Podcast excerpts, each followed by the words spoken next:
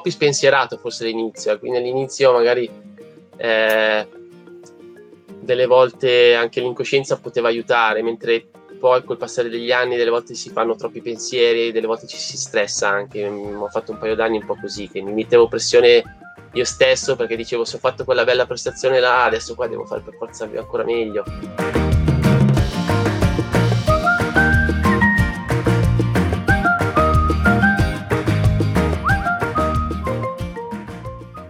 Stefano Ruzza è un ultra trail runner, atleta del team Vibram che si è fatto conoscere negli anni a suon di risultati importanti. È stato due volte campione italiano di ultra trail, ma in realtà non solo. Il suo palmarès è davvero ricco. Il suo risultato più bello a livello internazionale è sicuramente il settimo posto alla UTMB del 2018. Ma ha vinto anche la 100 km del Namib Desert, la 100 km del Sahara non stop e molte altre gare. Stefano ha anche scritto un libro che si chiama Fallire e riuscire all'UTMB, dove racconta la sua esperienza appunto in questa gara famosa, la UTMB, dando anche consigli molto utili per chi la volesse correre la prima volta. Il suo libro si può acquistare attraverso il link che vi metto nella descrizione di questo episodio.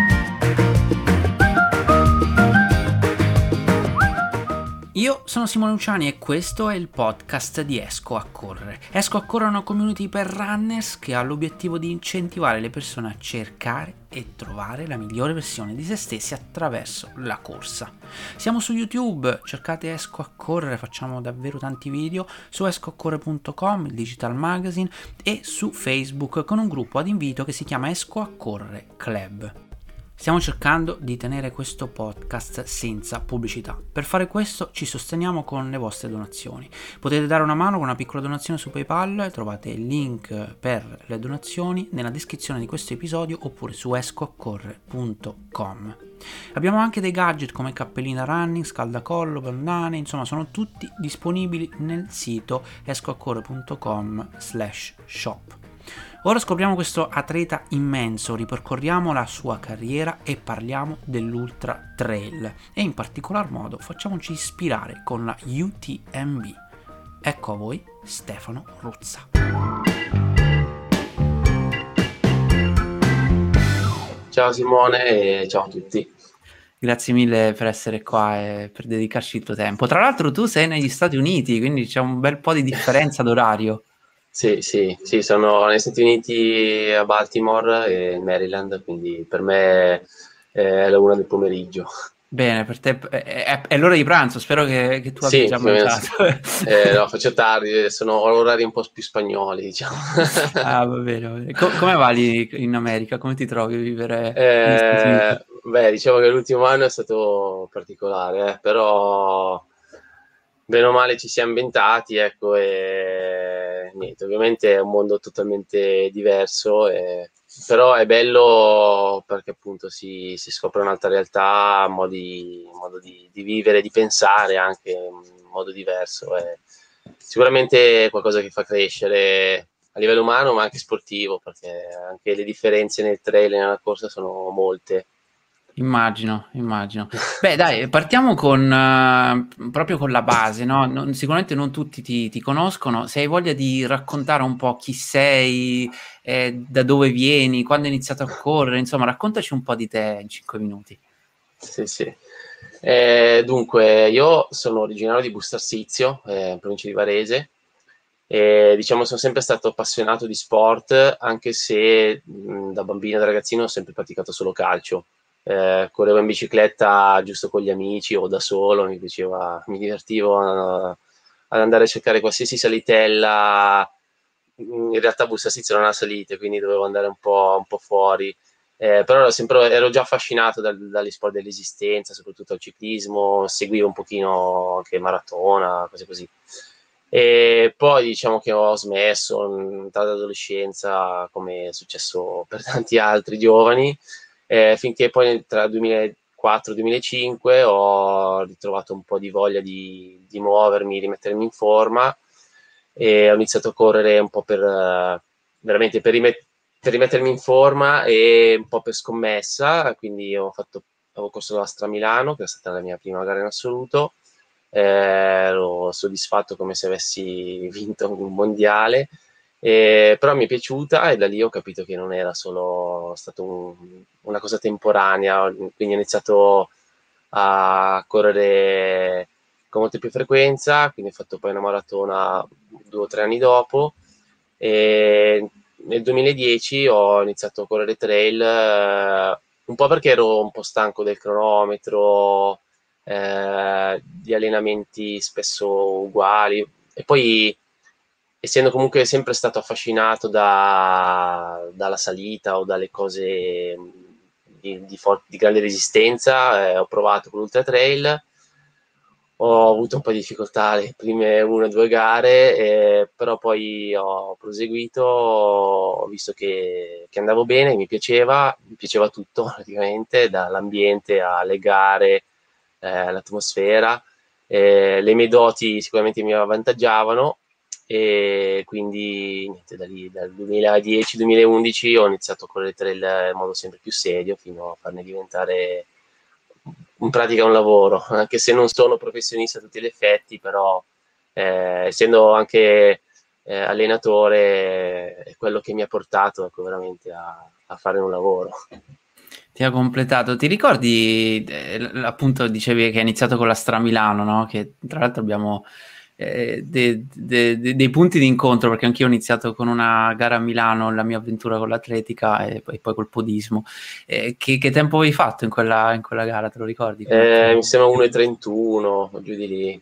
Eh, però avevamo veramente, eravamo partiti in tre, eh, tre amici, uno poi si è perso per strada, poi abbiamo proseguito quindi in due e siamo partiti senza ambizioni di tempo ovviamente per finirla quindi ho fatto la prima metà insieme il finale ho aumentato un po' per me già fare gli ultimi 3 km a 4,20 o giù di lì mi sembrava di volare. Eh, poi pochi mesi dopo ho fatto la, anche la maratonina di Busto e, e l'avevo fatta a 4 a chilometro quindi avevo già tirato giù un sacco di, di minuti in pochi mesi. Ovviamente all'inizio è così sì il miglioramento è sempre eh, enorme, sempre all'inizio. enorme all'inizio, quindi sempre entusiasmo. Poi dopo, quando 3-4 anni dopo si inizia a arrivare un po' al plateau e inizia a guardarti intorno, magari a cercare nuovi stimoli. È po' quello che è successo. Eh. Chiaro, chiaro. Però tu eh, ho notato guardando un po' il tuo curriculum, perché tu sei stato, non l'ho ancora detto, ma sei stato due volte campione italiano nell'Ultra Trail eh, e tra l'altro proprio un po' inizio carriera eh, rispetto ai trail, perché ho visto che sono datati 2012-2013, quindi se sì. hai detto iniziato nel 2011, già il secondo, il secondo sì, anno di trail sei diventato il campione italiano. Sì, perché nel 2010 ho fatto poche gare perché appunto non conoscevo i miei limiti, non conoscevo l'ambiente, non sapevo come poteva essere il recupero tra una gara e l'altra. Una gara e l'altra. E nel 2011 ne ho fatte anche fin troppe e facevo veramente un paio di ultra al mese, se non di più e nel 2012 avevo provato a fare un po' più gare selezionate, quindi avevo puntato forte sul campionato italiano, eh, che era, non era sentitissimo, ecco, però un po' più degli altri anni, proprio perché era il momento dell'esplosione. e poi essendo molto lungo, molto lunga la gara, su 125 km, era, wow. eh, era adatta a me. E, mh, più di gare corte perché magari sui 50-60 km eh, c'è gente più veloce. E, e, niente, quindi lì avevo vinto. L'anno dopo volevo riconfermarmi, anche lì eh, ero andato bene, avevo vinto. Sì, appunto, non erano forse partecipatissimi, però comunque alla fine i 125-130 km bisognava farli, bisognava arrivare comunque prima degli altri. Caspita. Senti, io l'ho detto, beh, lo sai anche tu perché ne abbiamo parlato prima, del, um, prima di questa live, eh, sto per, um, per, fare anch'io una, una, mia prima ultramaratona ufficiale in gara, eh, non distanze come la tua perché i 125 km li faccio però in due giorni e, e ho veramente un po' di, non dico paura, però inizia ad avvicinarsi la data, se inizio a rotto casato, sì sì andiamo, spacchiamo tutto, facciamo sta cosa, adesso inizio a pensarci un pochettino, soprattutto perché ho avuto un po' di problemi, un po' di toppi negli allenamenti, sono un po' indietro rispetto a dove vorrei essere. E tu ti ricordi la tua prima volta che ti sei buttato a fare, anzi, qual è stata la tua prima gara? Quanti chilometri hai corso eh, nella tua prima ultra, te lo ricordi? Sì, la prima vera ultra eh, tecnicamente è, è stato il Fenera Trail, era 60 km e più o meno 3.000 metri di dislivello nel, nel Piemontese vicino a Borgomanero. E in realtà avevo già fatto la maratona del cielo, Sentiero 4 luglio, due o tre anni prima, ma senza allenamento, poi, quindi tecnicamente è una maratona Sky, eh, Sky Marathon. E quindi 42 km, ma con 2000 metri di passe di dislivello su, su creste, tratti attrezzati. E l'avevo finita in 7 ore, arrivato quintultimo. E lì è stata, era stata pura incoscienza perché io pensavo che fosse una gara fattibile. Avevo fatto qualche trail di 20 km così, ho detto ma sì. E in più ero in un momento in cui non mi stavo allenando tantissimo ed ero arrivato veramente stravolto come raramente prima nella, in, questa, questo sentiero 4 luglio. Nel Fenera Trail pensavo di essere anche lì un po' più allenato perché avevo fatto le 100 km del Sahara però a tappe, quindi eh, la tappa più lunga era sempre una maratona. E avevo finito bene, ero convinto, ma sì, mi, mi, sarà bastato come allenamento e ovviamente però no, perché poi al Fenera Trail il finale avevo partito tantissimo. E, avuto, alla fine della gara ho avuto un po' quello che tutti pens- che tanti pensano alla fine del primo, della prima ultra, ovvero mai più. eh, però dopo un paio di settimane si vede che si recupera bene, eh, si dimenticano le cose più brutte, più faticose, si ricordano più quelle positive. E quindi ho detto, ah, riproviamo. E allora poi abbiamo fatto il soglio eh, sempre in piemontese, sempre 60 km circa. E era andata meglio, avevo presa con più calma per finirla e basta, ed era andato bene. Poi la prima vera dove ho capito, primo vero Ultra 3 dove ho capito che avevo anche delle, delle possibilità, delle doti, eh, proprio a livello muscolare, anche di resistenza, perché erano sempre in progressione, era stato il Gran Trail Valdigne in Val d'Aosta a luglio 87 km circa. E, ed era stato abbastanza incredibile per me passare appunto da 60 a quasi 90 km, eh, quasi il doppio del tempo in, eh, in due o tre mesi, però eh, un passo alla volta il corpo si adatta, eh, la testa anche, quindi insomma dopo da lì ho capito che era, che era fattibile la cosa, non era una cosa solo da super uomini. che si può fare. E, ehm, e poi eh, sei eh, a un certo punto della tua carriera, appunto, eh, già in realtà all'inizio, 2012-2013, hai iniziato a vincere i primi campionati italiani, però eh, io ho, ho, ho, visto che hai vinto veramente tantissime gare tra, tra il 2012 e il 2018, dove poi hai, hai fatto anche la prestazione che ti ha reso un po' famoso in Italia perché arrivare settimo alla UTMB vuol dire essere tra i più forti al mondo, non, non solo in Italia. Quindi, eh, come, come, è stata questa scalata? Hai cambiato qualcosa a livello di allenamento? Hai iniziato a credere più in te stesso? Cioè, cos- cos'è che ti ha fatto?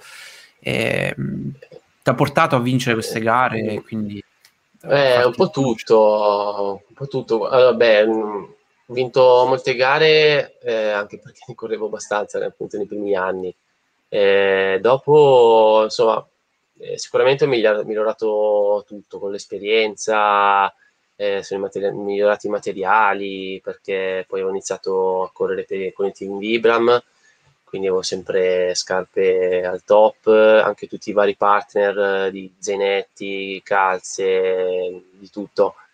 Eh, all'inizio veramente compravo le cose eh, dal Decathlon eh, la prima gara che avevo fatto in notturna io avevo una, una frontale che non faceva alcuna luce, mentre gli altri avevano queste cose da eh, gente un po' più esperta di me, aveva delle frontali che facevano luce eccezionale, io non andavo.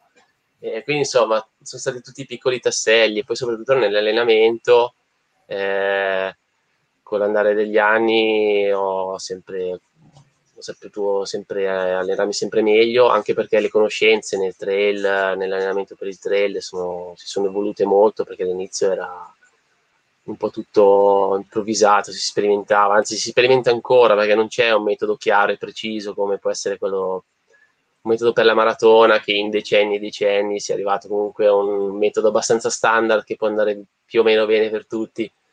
Nel trail è veramente eh, complicato ed è ancora tutto in evoluzione e sarà ancora in evoluzione per anni. E quindi insomma tutto questo e soprattutto mh, mm, poi sono arrivato a fare quella gara all'UTMB imparando dai tantissimi errori perché ho avuto tanti successi eh, tante gare andate bene, anche a livello internazionale avevo già fatto dei bei risultati, come settimo posto alla Diagonale de Fu, altri piazzamenti nei primi 10 o 20 in altre gare importanti, eh, però eh, ho fatto anche tanti ritiri eh, e quindi da ogni ritiro ho capito il perché mi ero ritirato, poi magari non era solo un motivo, erano più motivi, però eh, delle volte magari per l'alimentazione, delle volte perché non ero abbastanza allenato, delle volte perché ero troppo allenato, eh, delle volte perché ero acciaccato. C'è stata anche un po' di sfortuna perché delle volte magari ero in condizioni perfette, poco prima ho avuto qualche problema o caduta eh, che, mi ha, che mi ha bloccato e poi magari andava male. E, però poi insomma sono riuscito a gestire, capire bene quali erano anche i miei limiti e adesso insomma succedono ancora, eh, momenti no, però eh, li so gestire probabilmente meglio, certo. meglio di, di prima. Io rispondo un attimo ai nostri amici che ci stanno chiedendo se tu eh, riesci a leggere la chat. Eh, ragazzi e ragazze, eh, sì, le leggiamo, le vostre domande, voi fatele che poi lasciamo tempo più in là per, per rispondere tutte. Quindi voi usate pure la chat per fare tutte le domande che volete, mm. poi dopo eh, rispondiamo. E ti volevo chiedere, durante la, una preparazione tipo per, per un'ultramaratona, quanti chilometri fai, come ti, come ti organizzi il programma rispetto non so, un podista classico che magari è più abituato a correre mm. su strada? Eh, allora, già nel trail rispetto alla strada eh, si fa più un discorso a livello di, di ore più che di chilometri, eh, perché poi si inserisce anche il dislivello eh, sia a piedi che magari in bici, anche se non tutti fanno bici, non tutti hanno voglia e tempo, perché comunque richiede un po', un po più di tempo. Eh, poi di chilometraggi non sono mai stato un amante di mega chilometraggi in allenamento, eh, soprattutto appunto in pianura, nonostante abitassi in pianura prima e anche adesso qua non ho grandissime montagne. Eh, però se faccio più di 120 km a settimana eh, inizio ad avere qualche problemino, qualche ciacchino, perché ho polemiche che mi porto avanti da quando avevo 15 anni, infortuni nel calcio e quindi sono sempre costretto, costretto diciamo, a fare eh, cross training, però in realtà mi piace molto, quindi mi piace molto andare in bici e faccio eh, tanto cross training lì, qualcosa in palestra, eh, più magari anni fa. Quindi come chilometraggi diciamo, eh, poi dipende tantissimo anche dalla gara che bisogna preparare. Certo. Comunque direi che in generale non è necessario fare chissà quanti chilometri. Magari si pensa che per fare un UTMB che sono 170 km, 10.000 metri di dislivello, bisogna fare 200 km a settimana. Eh, non è detto. Ci sono i supercampioni che lo fanno, eh, tipo Gene Wasley o Killian sicuramente o altri, eh, ma si può fare comunque bene anche rimanendo sui... Eh, io mediamente penso sui 70-80 km a settimana eh, magari 100 con delle punte sì di 120-150 km. Poi però ci aggiungo tutto il dislivello perché soprattutto quando ero in Italia riuscivo ad andare almeno nei weekend a fare salita, voglio dire ogni settimana mettere 2000-5000 metri di dislivello e poi prima, eh, prima dell'evento importante come l'UTMB, eh, circa un mese prima, tre settimane prima, fare una o due settimane eh, in, eh, beh, io magari prendevo ferie, andavo in montagna e facevo così eh, grande dislivello, grande volume e più o meno facevo sui 30 km, eh, scusa, sulle 30 ore eh, settimanali con più o meno 10.000 metri di dislivello totali tra bici e, e corsa. Certo. E, che è più o meno quello che fanno anche i top runner, solo che loro lo fanno buona parte dell'anno, io lo facevo per una o due settimane prima dell'evento quando riuscivo a avere ferie. Eh, adesso qui negli Stati Uniti, a parte l'anno scorso che anche gare ce ne sono state pochissime, eh, quindi però preparando gare con meno dislivello ovviamente sto puntando molto più sulla corsa eh, pura e quindi sono sui 100-120 km a settimana, qualche punta un po' di più, qualche pedalata e più o meno i metri di dislivello sempre su 2000-3000 metri alla settimana. Però... Ecco, eh, questa è una buona domanda più che altro eh, per me. Come fai ad allenare il dislivello, visto che abitiamo tutte e due in un piattume allucinante? eh sì, allora in realtà io qui a Baltimore, cioè, reale pianura ce n'è pochissima, è tutto un leggero saliscendi. Quindi anche se riesco a fare 15-20 km, 200-300 metri, 500 metri, mi tiro fuori poi ci sono dei parchi dove posso farne un po' di più, eh, quindi magari nei weekend. E diciamo una cosa che facevo molto quando ero a Busto per, per allenarmi per gare lunghe in montagna, magari riuscivo in settimana a fare degli, degli allenamenti eh, su e giù per eh, delle salitelle brevi, due minuti, quattro minuti e facevo 15-30 volte, e quindi eh, era impegnativo sicuramente a livello mentale, però a livello fisico era, si accumulava comunque dislivello. È, di, è diverso fare eh, una salita di 800 metri sì. Dritta e poi scendere piuttosto che eh, fare 800 metri su una salitella su e giù, ma comunque l'impegno eh, muscolare è ugualmente importante ed è, ed è, utile. Quindi diciamo che per adesso qui non ho dovuto ancora preparare gare eh, con grandissimi dislivelli, quindi me la sto cavando eh, abbastanza bene. Poi ovviamente se dovrò preparare eh, gare con salite lunghe an- mi sposterò. per fortuna ci sono gli Appalachi dove c'è e sono a circa un'ora di distanza eh, di auto dove qualche salita con qualche centinaio di metri di dislivello eh, riesco a trovare anche abbastanza ripida. Quindi diciamo mi adeguerò quando, do, quando dovrò. Certo, certo, chiaro. Poi a secondo anche del, delle gare che uno ha in programma, immagino cambierai la, la, tua preparazione. E per quanto riguarda invece l'alimentazione, che so che nel, già nell'ultramaratona in sé è un argomento estremamente difficile. Te de- devi sapere che abbiamo intervistato su questo, mm, su questo, canale tantissimi campioni, da Michele Graglia, Olmo, insomma un po' tutti eh, sono passati da qua e ogni volta faccio questa domanda e ogni volta non ci capisco nulla perché ognuno ha la sua, ha la sua no? che poi magari sono proprio contrastanti. Tu come ti alimenti in una gara non so, da 125 km per esempio, dove, dove sicuramente lo stomaco può dare grossi problemi no? su, su quelle distanze? Sì, eh, in gare così lunghe sì, eh, poi diventa una gara di, di, di, alimentazione di stomaco anche, quasi più che di gambe. Eh, allora, diciamo che io in gare così lunghe eh, alterno gel eh, a più che barrette, perché non, veramente non sono mai riuscito a trovare delle barrette, classiche barrette energetiche che potessero andare bene, quindi magari mangio più biscotti o, o veramente merendine eh, possibilmente che non siano cose troppo industriali, troppo lavorate. Eh, però una, è una questione proprio veramente di, di abitudini e di gusti. Poi più è lunga la gara e più è necessario inserire per me cose salate, quindi me, ad esempio una cosa eh, con cui mi trovo benissimo sono i tuk. Eh, perché sono comodi, comodi da mangiare, eh, anche da, da, masticare, perché delle volte è più difficile la masticazione eh, in gare così lunghe. E poi ovviamente se la gara lunga 10 e passa ore, bisogna trovare dei momenti in cui in alcuni ristori anche eh, fermarmi qualche minuto e mangiare eh, qualcosa di più solido. Io gli ultimi anni nelle ultime gare mm, eh, mi trovo bene a mangiare dei semplici tramezzini, eh, magari con della sorta di Philadelphia insieme a marmellata o cose simili. Eh, ho provato un po' di tutto, ovviamente, quindi magari nei primi anni c'era anche la pasta, ho provato anche il riso.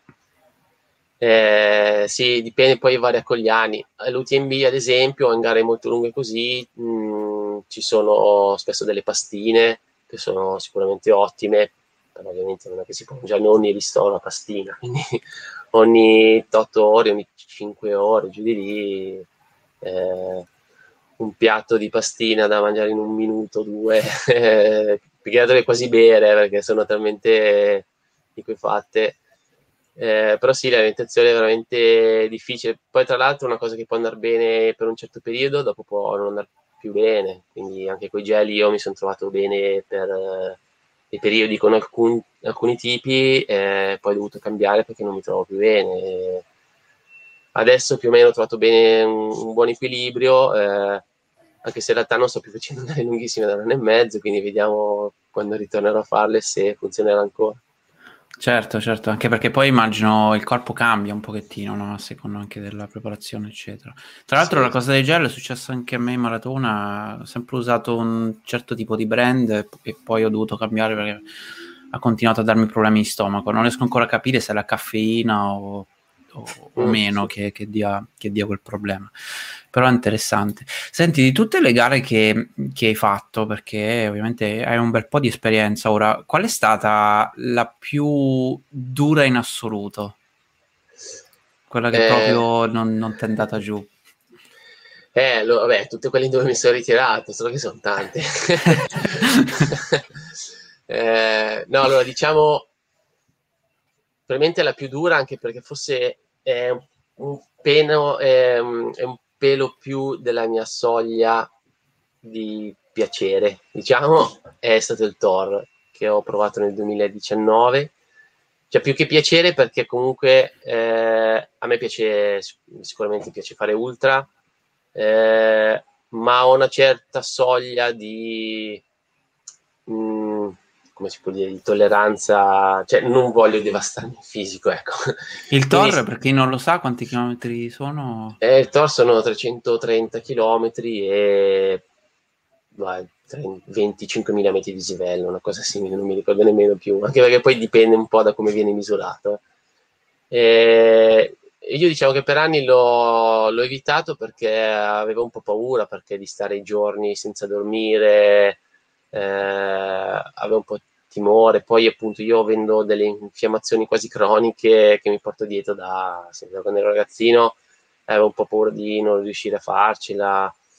E, ehm, purtroppo poi mi era andato male perché eh, appunto era uscito qualche, qualche acciacco, poi vabbè è stato un periodo un po' complicato, poi mi ero sposato la settimana prima, quindi diciamo non sono arrivato freschissimo eh, ed ero un po' stressato anche da quel punto di vista. Però eh, diciamo quella sicuramente è la più dura eh, anche perché è la più lunga, quindi si vince di solito in 70 ore o poco più, che sono il triplo di UTMB, anche se come chilometraggio al doppio alla fine è il triplo. Eh, poi eh, se consideriamo gare invece un po' più classiche, perché comunque il Thor Umane. spesso, esatto, spesso il Thor è è, qualcosa che è mm, diverso da una gara, è più un'esperienza, eh, più un viaggio, un'avventura, non so come chiamarla. Eh, la Diagonale de Fu, che dove mh, mm, anche lì ero arrivato settimo nel 2014, poi l'ho fatta altre tre volte. Anche quella è una delle più dure in assoluto. Eh. A livello di percorso, di difficoltà, è forse più dura dell'UTMB eh, nonostante stesso chilometraggio, stesso dislivello, perché il terreno è molto più tecnico, molto più difficile. Il meteo cambia tantissimo, si passa dal freddo della prima notte al caldo torrido della parte centrale dell'isola, eh, che è un'isola tropicale ne, nell'Oceano Indiano, quindi si può immaginare com'è l'umidità al centro dell'isola. E poi il fango, sono mille difficoltà in quella gara, ecco. Eh, diciamo che quando l'ho finita era stata la mia prima gara così lunga eh, che ho finito, erano state 29 ore. Diciamo come ero arrivato dopo quelle 29 ore, raramente ho terminato una gara. Eh, era andato bene, sempre rimonta. Le ultime tre ore però ho veramente faticato non, non poco. Eh, mentre eh, anche l'UTMB ovviamente ho faticato, è stato difficile, è difficile, sotto alcuni punti di vista è più difficile perché ha dei tratti all'inizio più corribili che, che poi alla lunga si sentono.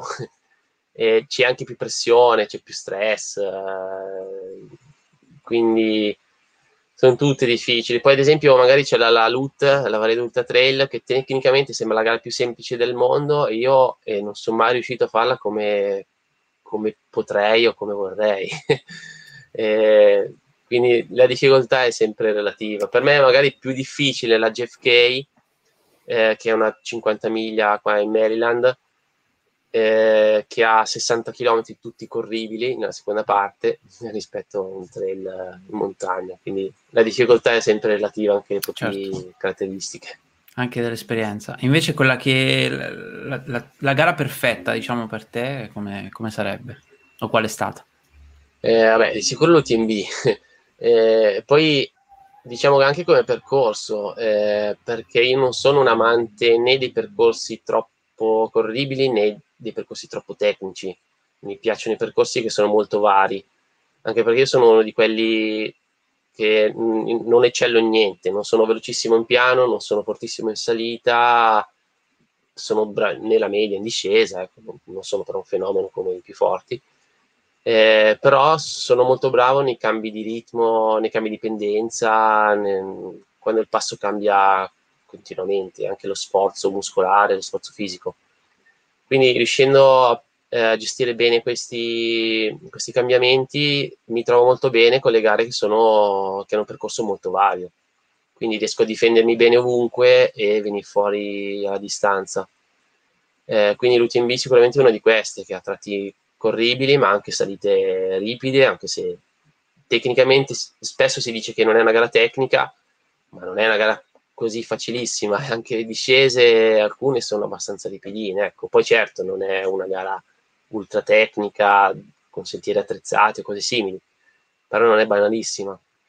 Sicuramente è percorso uno dei percorsi che è più adatti a me. Poi ci sono tanti altri percorsi anche la LUT, la Varedo potrebbe essere adatta a me anche se in realtà alla fine come dicevo ho sempre avuto qualche sfiga e non mi è mai andata benissimo eh, però diciamo ecco i percorsi completi sono quelli che, che preferisco. Ok. Interessante interessante. Eh, io ho visto che tra l'altro tu hai, hai scritto un, un libro eh, dove appunto racconti come fallire e riuscire all'UTMB, no? Eh, sì. dove, perché è stata un po' la tua storia, perché um, non l'ho detto, però in carriera tu l'hai corso un po' di volte, nel 2016 sei arrivato 34esimo e poi eh, finalmente nel 2018 sei riuscito a, a entrare sì, nella, sì. nella, top 10 con il, con il, settimo posto, quindi praticamente quella è la tua gara. Ho messo il link sotto in descrizione se, se volete andare a vedere il libro che, eh, che, che, vi consiglio di leggere perché soprattutto per chi vuole correre quella gara è davvero davvero interessante. E, e poi, tra l'altro, sei anche allenatore, quindi ora ti sfrutterò proprio per questa cosa. E, ci dai qualche consiglio tradotto? Mi dai qualche consiglio per, per, diventare ultra trail runner partendo appunto da, dal podismo, da maraton- maratona, possiamo dire come distanza, anche perché immagino per diventare un ultramaratona quantomeno bisogna correre almeno una volta la maratona. Questo è quello che che consiglio sempre, sì, eh, quantomeno sì. se vuole fare quel passo.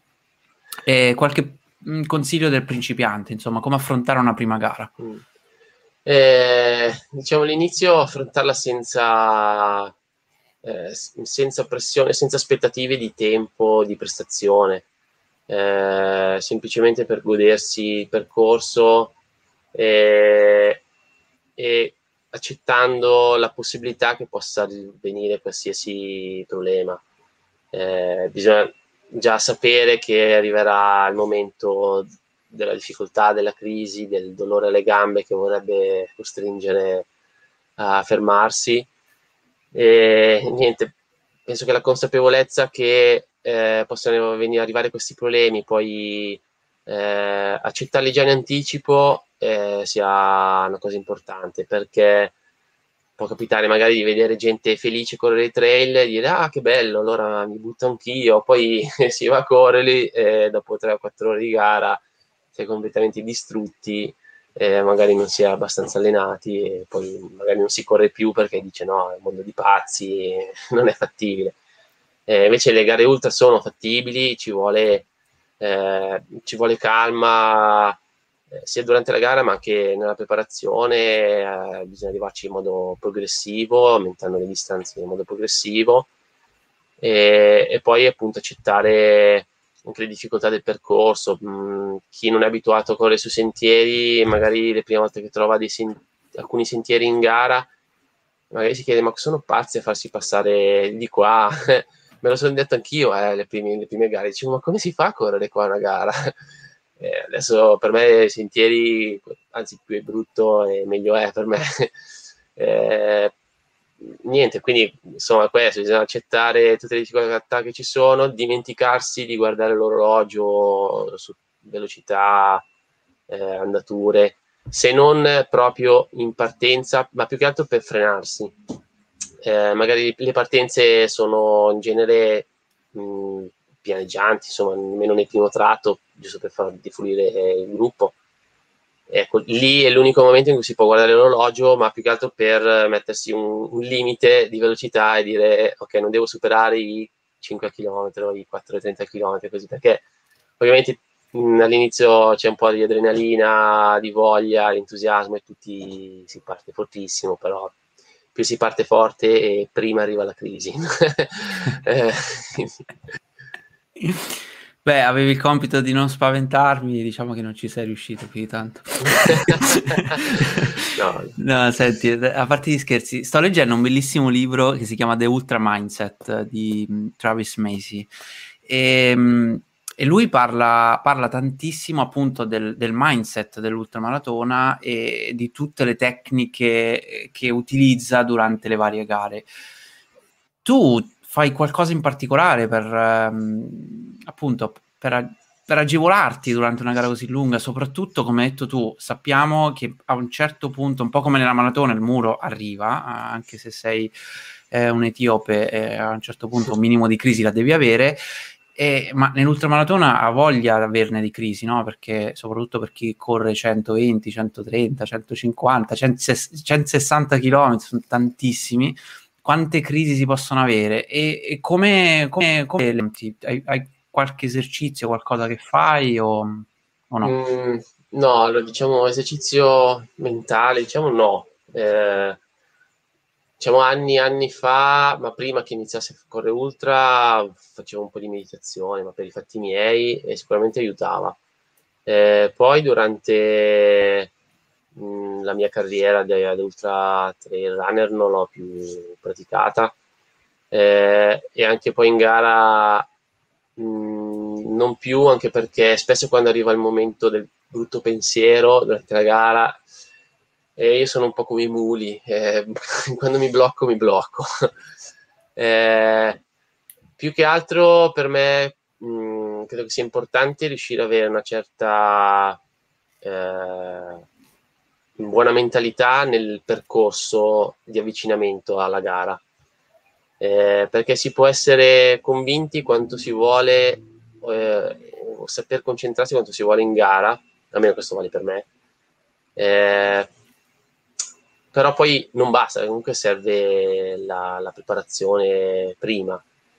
E eh, dunque io se ho fatto una buona preparazione e l'ho fatta concentrandomi, ecco io è una cosa che riesco a fare, e io proprio queste appunto capacità un po' di di cambiare un po' il mio mindsetting durante quello che faccio. Quindi mi preparo per una gara veloce, eh, boh, mi mentalizzo su, su correre tanto in piano e me lo faccio piacere proprio, ma non a forza. È come se entrassi in una sorta di bolla in cui mi concentro a, eh, ad essere un ultramaratoneta, diciamo, per il piano, per la corsa in pianura.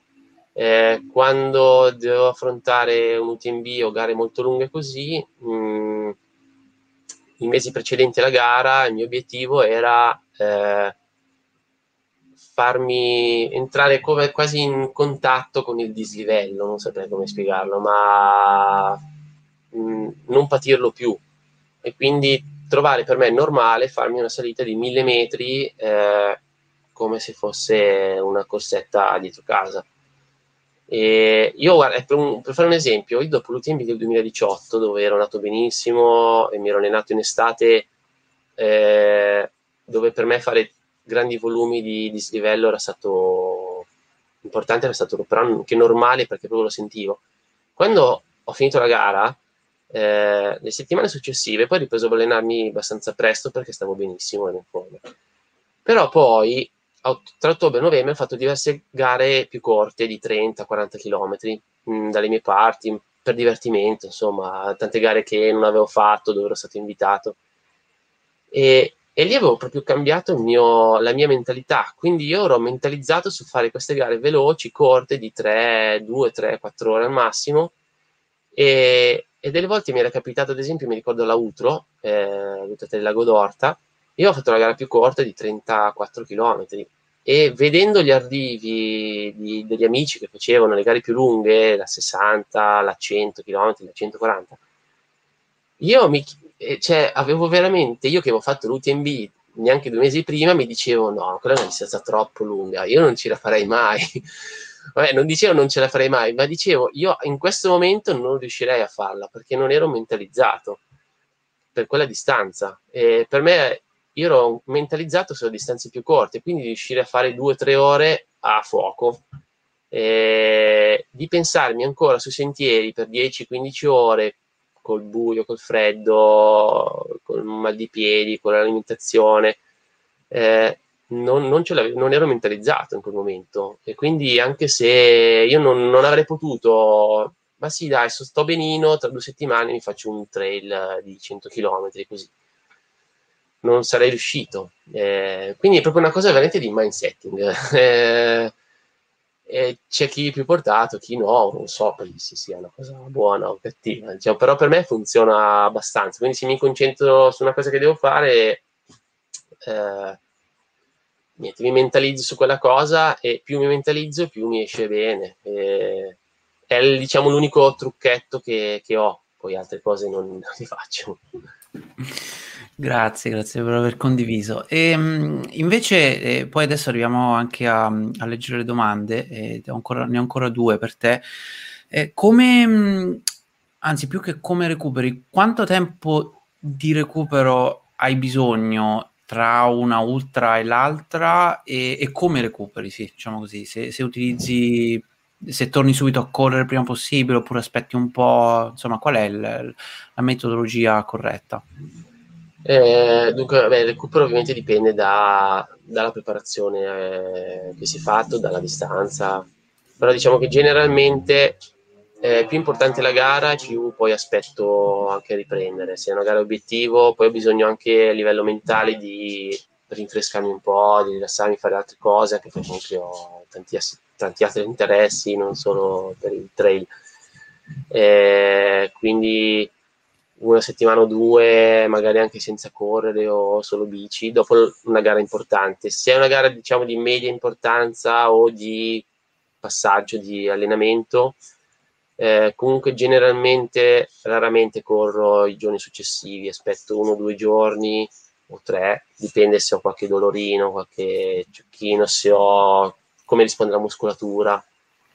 Eh, quindi faccio sempre questi giorni dove magari faccio delle pedalate blande o sullo spinning o fuori strada.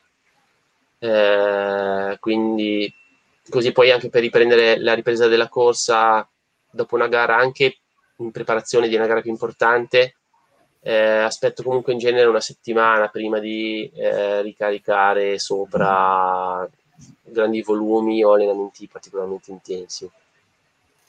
E diciamo che questo ha funzionato abbastanza perché i primi anni, cioè adesso sta funzionando bene, ecco. i primi anni invece ne correvo più ultra ravvicinate e non era una cosa saggia. Ecco. C'era l'entusiasmo, certo, però poi eh, alla lunga si stavano facendo sentire. Certo, eh, io eh, ti faccio questa domanda perché ho notato che in maratona eh, all'inizio mi prendevo sempre una decina di giorni off, eh, cioè senza corsa, e, e, poi ho notato che riduce- sono arrivato a ridurre praticamente il, il momento no corsa, eh, un po' come hai detto tu, ovviamente dipende se quella è la, la, gara più importante dell'anno, allora magari stacchi per una settimana e, e lo fai soprattutto mentalmente. Però ho notato che tornare a correre subito dopo o quasi, magari mh, lasci uno o due giorni, velocizza tantissimo il recupero. È così anche per, eh, per quando fai distanze così lunghe come l'ultramaratona? O il corpo ha bisogno in quei casi proprio di staccare per una settimana? Eh, diciamo che eh, dipende un po' da, da anche dalle proprie caratteristiche. Eh, io il, dallo scorso anno avevo provato proprio anche per provare a cambiare un pochino il mio metodo di allenamento, per eh, sperimentare, ho provato a correre dopo eh, gare di preparazione, gare lunghe e, e sì, vedevo che era utile. Il problema è dipende se ci sono infiammazioni o problemini che magari noi non, non notiamo, magari prendiamo quel dolorino come ma sì, ho fatto la gara, è normale che abbia un dolorino eh, diciamo che ci vuole veramente una buona sensibilità, mm, sensibilità per capire se è fattibile comunque una corsetta di mezz'ora, 40 minuti, oppure meglio una pedalata. Eh, faccio un esempio, sabato ho corso un trail qui, qui vicino di 50 km, tirato perché eravamo in due, abbiamo lottato insieme per 40 km, poi ho vinto la fine finale. E la domenica eh, volevo uscire in mountain bike poi però visto che le gambe stavano bene, non avevo grossi dolori, grossi problemi, quindi sono uscito a fare il gole di trail eh, anche per eh, diciamo, continuare a fare volume prima della, dell'obiettivo importante che sarà tra tre settimane. ed è andata bene, insomma. ovviamente poi però mi sono preso un paio di giorni di recupero ieri oggi, dove sono fatto blande pedalate o, o niente del tutto. Certo. E, ehm, e, ti faccio così la domanda che faccio a tutti i nostri ospiti, non so se hai seguito qualche altra live, eh, mi interessa capire che cos'è per te la corsa come appunto ultra trail runner e amante appunto dei trail. Cosa, cosa vuol dire per te correre? Eh, eh, ma vuol dire tantissime cose perché eh, cioè, diciamo mi piace un po' tutto, mi piace eh, anche il lato salutistico perché quello ultra trail non vuol dire solo farsi del male, non, magari alcuni pensano che sia solo una cosa per masochisti eh, che vogliono sentire il dolore per sentirsi vivi. Eh, si può fare anche senza avere problemi poi di infortunio, di acciacchi, di problemi fisici. Quindi eh, anche semplicemente correre eh, per me vuol dire stare bene e sentirmi bene fisicamente. Ovviamente poi c'è il concetto della libertà, del correre sui sentieri. Eh, mm, sicuramente mi, mi, piace più che correre in pianura o su asfalto, un po' anche perché diciamo è tra virgolette più naturale, eh, perché i sentieri esistevano prima dell'asfalto, come diceva anche Buonolmo. eh, causa anche forse meno infortuni, e, ma poi perché comunque mh, diciamo correre ultra trail, fare gare mi, mi, piace perché per me è un gioco eh, letteralmente, quindi non è solo competizione, o è sana competizione, eh, perché veramente per me è un gioco che arriva prima, quindi che sia una gara locale, che sia una gara internazionale, eh, mi piace vedere essere tra i partenti e fare del mio meglio e arrivare soddisfatto di aver fatto il mio meglio. Se poi ho vinto perché non c'era nessuno, se sono arrivato ventesimo, la vicenda più forte del mondo, eh, per me va benissimo. L'importante è riuscire a essermi divertito in, questo, in questa gara gioco che è, che è appunto la competizione sana però. Grande, bella, bella, bellissima filosofia e spero che, che, tutti hanno sentito queste parole perché sono veramente bellissime. E allora ti leggo qualche, qualche domanda. Intanto uh, siete in tantissimi, grazie. Poi è arrivata anche una donazione da, eh, da 5 euro. E, um, allora, aspetta che vado... Pa, pa, pa. Beh, Daniele ti chiede come integri l'alimentazione. Eh, immagino che per, perché hai parlato un po' di come ti alimenti in gara, però ecco, questa può essere una buona domanda. Durante la preparazione hai un'alimentazione particolare, ehm, non so, plant-based o normale, proteica, mm, meno? Sì, ma niente di particolare. Eh, allora, ho fatto un paio d'anni eh, dove ero vegetariano. Mm-hmm eh, e poi sono purtroppo corrisposti però agli anni un po' peggiori. eh, più che altro, insomma, è un discorso un po' lungo e complesso. Eh. Diciamo che però non, non, stavo benissimo fisicamente, ho avuto un po' di problemini, in gare ultra avevo poi problemi di picchi glicemici, così, quindi poi eh, sono tornato a un'alimentazione più varia. Eh, adesso, diciamo, mangio normalmente, non ho veramente restrizioni particolari. Diciamo che tendo a mangiare un po' troppi dolci, quelli lo so, eh, però riesco insomma, a gestirmi decentemente, ecco, non è che sono esagerato. Beh, poi veramente non ho particolari cose, diciamo come integrazione, a parte la normale integrazione, che qua non prendo nulla di particolare, magari solo nei periodi più intensi, eh, dove faccio tantissimi chilometri, magari tendo a prendere delle proteine in polvere che mi aiutano un po' più nel recupero, eh, anche per ridurre comunque eh, eh, le proteine animali, perché comunque non, non dire che adesso mangio 6 bistecche al giorno. Eh, semplicemente questo, poi normalissimi sali o altro come integrazione. E veramente alimentazione non ho nulla, mangio molta frutta, molta verdura, eh, non mangio tantissima pasta o riso, solo un poco prima della gara. Ecco che qui prima della gara mangio normale, come sempre, ecco, solo un po' più di riso il giorno prima e basta, non faccio tre giorni prima mangiando due etti di pasta ogni pasto perché in realtà poi fa peggio, peggio che altro. Quindi. Certo. Ehm, allora, c'è una domanda che è un po' generica di Marco. Quali sono i principali consigli su allenamento e approccio alle varie distanze? Ovviamente c'è da farci una, una live per quello. eh, sì, sì. Quindi, eh, non so se vuoi, se, se, se, hai qualcosa da dire su questo, un, capisco Ma sì, un po'. Eh, diciamo in breve, eh, diciamo che anche per chi fa ultradistanza è un consiglio che mi va di dare che anche per chi corre distanze molto lunghe è importante mantenere allenamenti di una certa intensità.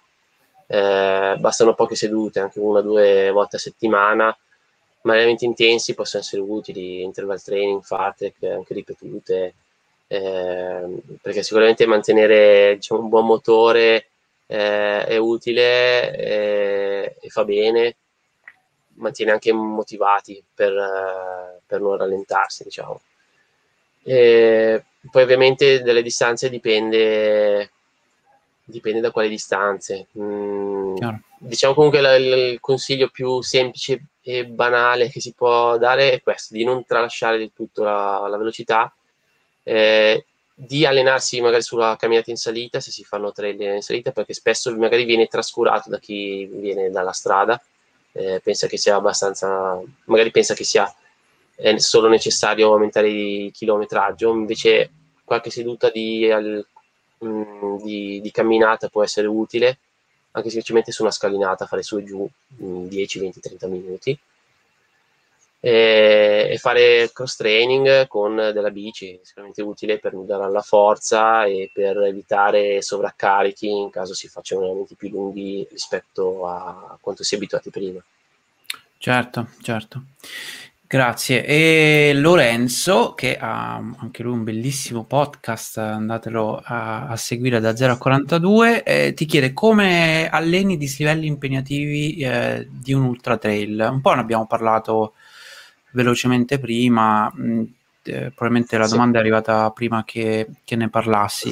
Eh, ti volevo chiedere, ut- utilizzi anche le scale per caso come, come strumento? Eh, sì, allora, beh, adesso non, non qui, mh, mm, un po' appunto perché non ho gare con grandissimi dislivelli da preparare, eh, però ad esempio quando ero in Italia mi piaceva andare su una scalinata non lontano da casa era 45 secondi, un minuto di salita e la facevo, allora sia eh, facevo gli classici sprint su, in salita, sprint su scalinata, quindi 10-15 secondi.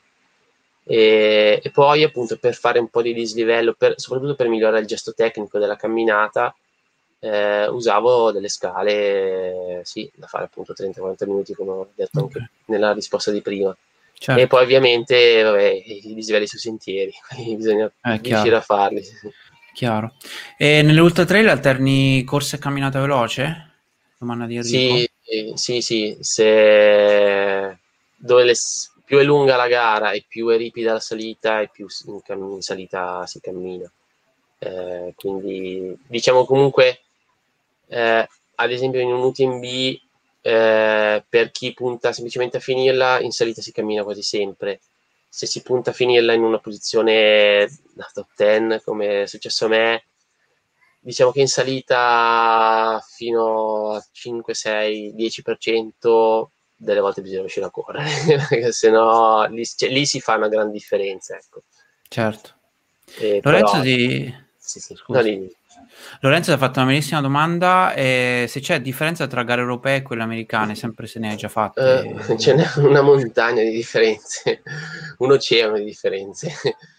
Eh, sì, tantissime a parte che poi anche tra le gare americane ci sono differenze, perché se si fanno gare in Colorado, in Utah o insomma sulle montagne rocciose i dislivelli sono quasi come quelli alpini e le salite anche. E qua nella East Coast le salite sono di meno, sono meno ripide, meno lunghe, quindi qua sono più corribili. Diciamo che principali, le principali differenze a livello eh, diciamo che si vede subito è che negli Stati Uniti sono tutte basate su chilometri. Eh, quindi c'è la 50 km, 50 miglia, 100 km, 100 miglia. eh, magari c'è la maratona, eh, la mezza maratona, trail, eh, qualche distanza intermedia. Ecco, però sono praticamente tutte così, sono rarissime le gare eh, il giro di questo monte. Mm, in Italia, in Europa non si fanno le gare eh, trail basati sul chilometraggio e basta, o sono pochissime comunque.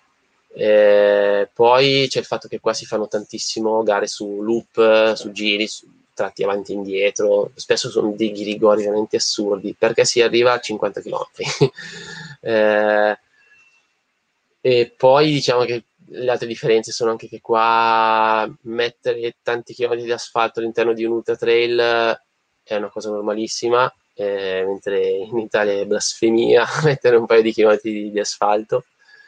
Eh, poi anche il fatto che qua sono, non c'è il materiale obbligatorio, eh, quindi, perché anche qua in generale c'è molta più responsabilità individuale. e poi diciamo c'è meno attenzione al materiale tecnico eh, quindi qui è normalissimo, soprattutto in estate, vedere gente che corre senza a petto nudo, eh, semplicemente con una bottiglia in mano, eh, mentre in Italia, in Europa, ovviamente tutti, tutti, sono in attesa, tutti sono preparati, vestiti a puntino con gli ultimi modelli. Eh, in realtà comunque anche qua sta arrivando sempre di più lo zenetto, lo sto notando negli ultimi anni, sempre più persone corrono con lo zenetto perché in effetti è più efficiente anche.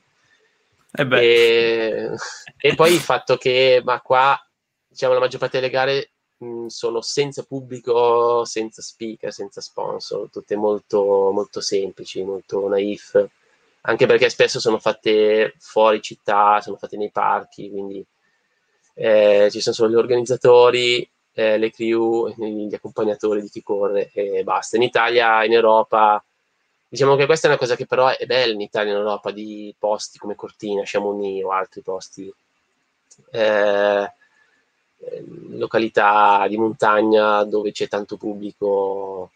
Eh, è bello anche qua Spartano, dipende, insomma, sono belle tutte, ecco, eh, però è una cosa che qua in effetti c'è pochissimi eventi, grandi eventi come magari la Western States, altrimenti è difficile trovare eh, grandi folle alla partenza o all'arrivo. Bello, bello, bello sapere le differenze. Spesso anche a me mi fanno domande su differenza appunto tra le gare in Italia e in UK. È sempre bello riuscire a fare queste comparazioni tra, tra più paesi. Grazie mille per, per questa condivisione. Eh, Stefano diceva: ha comprato il tuo libro, però sfortunatamente non è ancora riuscito a fare la, la sua UTMB perché è stato scartato. E Riccardo invece ha fatto i suoi primi 3 km sotto i 15 minuti. Grande Riccardo. E Daniele ha una domanda per te, poi arriviamo, ti lasciamo andare, abbiamo quasi finito. Um, se hai conosciuto qualche tuo avversario ti, con cui ti sei scontrato, al contrario legato in particolar modo in gara? Eh, ma diciamo, allora, diciamo, ho avuto tanti, tra virgolette, avversari eh, in Italia, sicuramente persone con cui eh, perché eravamo più o meno allo stesso livello. Poi dipende, non so se intendi scontrato a livello competitivo o altro. Eh, ad esempio, che so, Marco Zanchi è uno con cui per anni ci siamo scontrati, eravamo più o meno scontrati a livello sportivo perché eravamo a livello simile. O non so, per me Junior Nati è un altro molto forte. Eh, forse non sono mai riuscito a batterlo diciamo in condizioni normali, a meno di infortuni e i suoi. E per me è sempre stato molto importante tentare di, di batterlo, di, ma a livello sportivo proprio. Eh, poi scontrato, diciamo, normali antipatie o simpatie normali che ci siano, come fanno anche bene, insomma, a parte delle relazioni umane. Eh, poi legato particolarmente, beh, sicuramente con, le, con, i ragazzi del, del team Vibram eh, di cui faccio parte, eh, insomma abbiamo legato tanto perché in molte gare siamo stati insieme per diversi giorni, eh, quindi sicuramente con loro c'è un legame importante.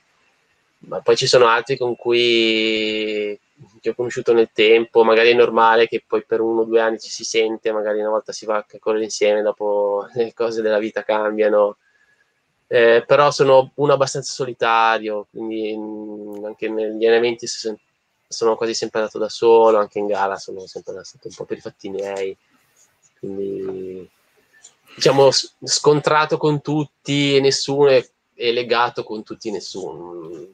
Non ho né in amicizie né mega amicizie profonde. Certo, certo. Cristian ti dice di salutarti. Eh, mio nipotino. Tuo nipote. Ciao, nipotino ormai è sempre più grande, ormai è sicuramente più alto e più grosso di me, anche se fa nuoto ed è fortissimo. Eh, Grazie Mirko per, per, la, per, la, donazione, ovviamente sapete che aiuta tantissimo la community e il canale a crescere, grazie di cuore. E, ehm, guarda, ti faccio l'ultima domanda perché siete un paio ad aver fatto la stessa domanda. E, e ovviamente è importante anche la discesa, no? non abbiamo parlato in effetti tantissimo. E fai qualcosa in particolare per allenare i quadricipiti, per la resistenza appunto in discesa? Eh, allora diciamo che anche qua adesso sempre perché qua non ho grandi discese, cioè gare che devo fare con grandissime discese, non sto particolarmente attento. Eh, anni fa ho provato un po' di tutto, facevo anche delle ripetute in discesa. Eh, una cosa molto utile può essere fare dei circuiti o un circuito di anche solo pochi minuti, da 5-10 minuti, un quarto d'ora, e alternare di tratti veloci, di tratti meno lenti, eh, sia in salita che in discesa, oppure fare una discesa forte eh, e poi tornare indietro lentamente, o anche semplicemente non farla forte, ma cercare sempre più una maggior fluidità. Eh, quindi anche una discesa di 2-3 minuti senza puntare ogni volta ad andare più veloce, ma cercando ogni volta di imparare la traiettoria migliore. Eh, questo sicuramente aiuta poi anche in gara quando eh, si trovano sentieri che non si conoscono, eh, perché è importante non guardare dove si sta mettendo il piede, ma dove lo si metterà tra qualche passo. Quindi è una cosa che va allenata sicuramente, ci vuole, ci vuole un po', sicuramente questa cosa dei circuiti o delle salite da fare su e giù è la cosa migliore. Poi a livello muscolare sicuramente serve fare allenamenti di forza, anche banalissimi squat a fondi sono importanti, o la sedia a muro che sicuramente è, è perfetta per, per migliorare la resistenza proprio delle fibre a, a, agli impatti della discesa. Eh, sì. Wow, grazie mille e grazie anche a Typhon Sam per un'altra donazione, grazie di cuore. E Stefano, eh, grazie di cuore a te perché è stata per me una live veramente bella, soprattutto oggi molto formativa. per tre settimane. Grazie a te. Non so che cosa mi sono messo in testa, soprattutto... no, scherzo, è stato, è stato molto bello perché eh, tutti penso abbiamo imparato qualcosa e mh, mm, spero, spero, veramente che le tue prossime gare possano darti tantissime soddisfazioni, continueremo a seguirti, sei sempre benvenuto Grazie. in questa community, quindi se vorrai tornare a chiacchierare con noi sappi insomma che ci fa tanto piacere e, mh, mm, e, e buona fortuna per tutto. Grazie, grazie, grazie a te e buona fortuna anche a te per la tua... ti farò sapere e ti penserò. ok, va bene. Penserò, poi, poi, ti manderò un messaggino per farti sapere com'è andato. Perfetto. Grazie a tutti per essere stati qua oggi con noi ed essere arrivati fino, fino a qua e soprattutto per, per, tutte le vostre domande. Grazie ancora per chi eh, ha contribuito con una donazione. A presto, ciao a tutti, ciao ciao. ciao.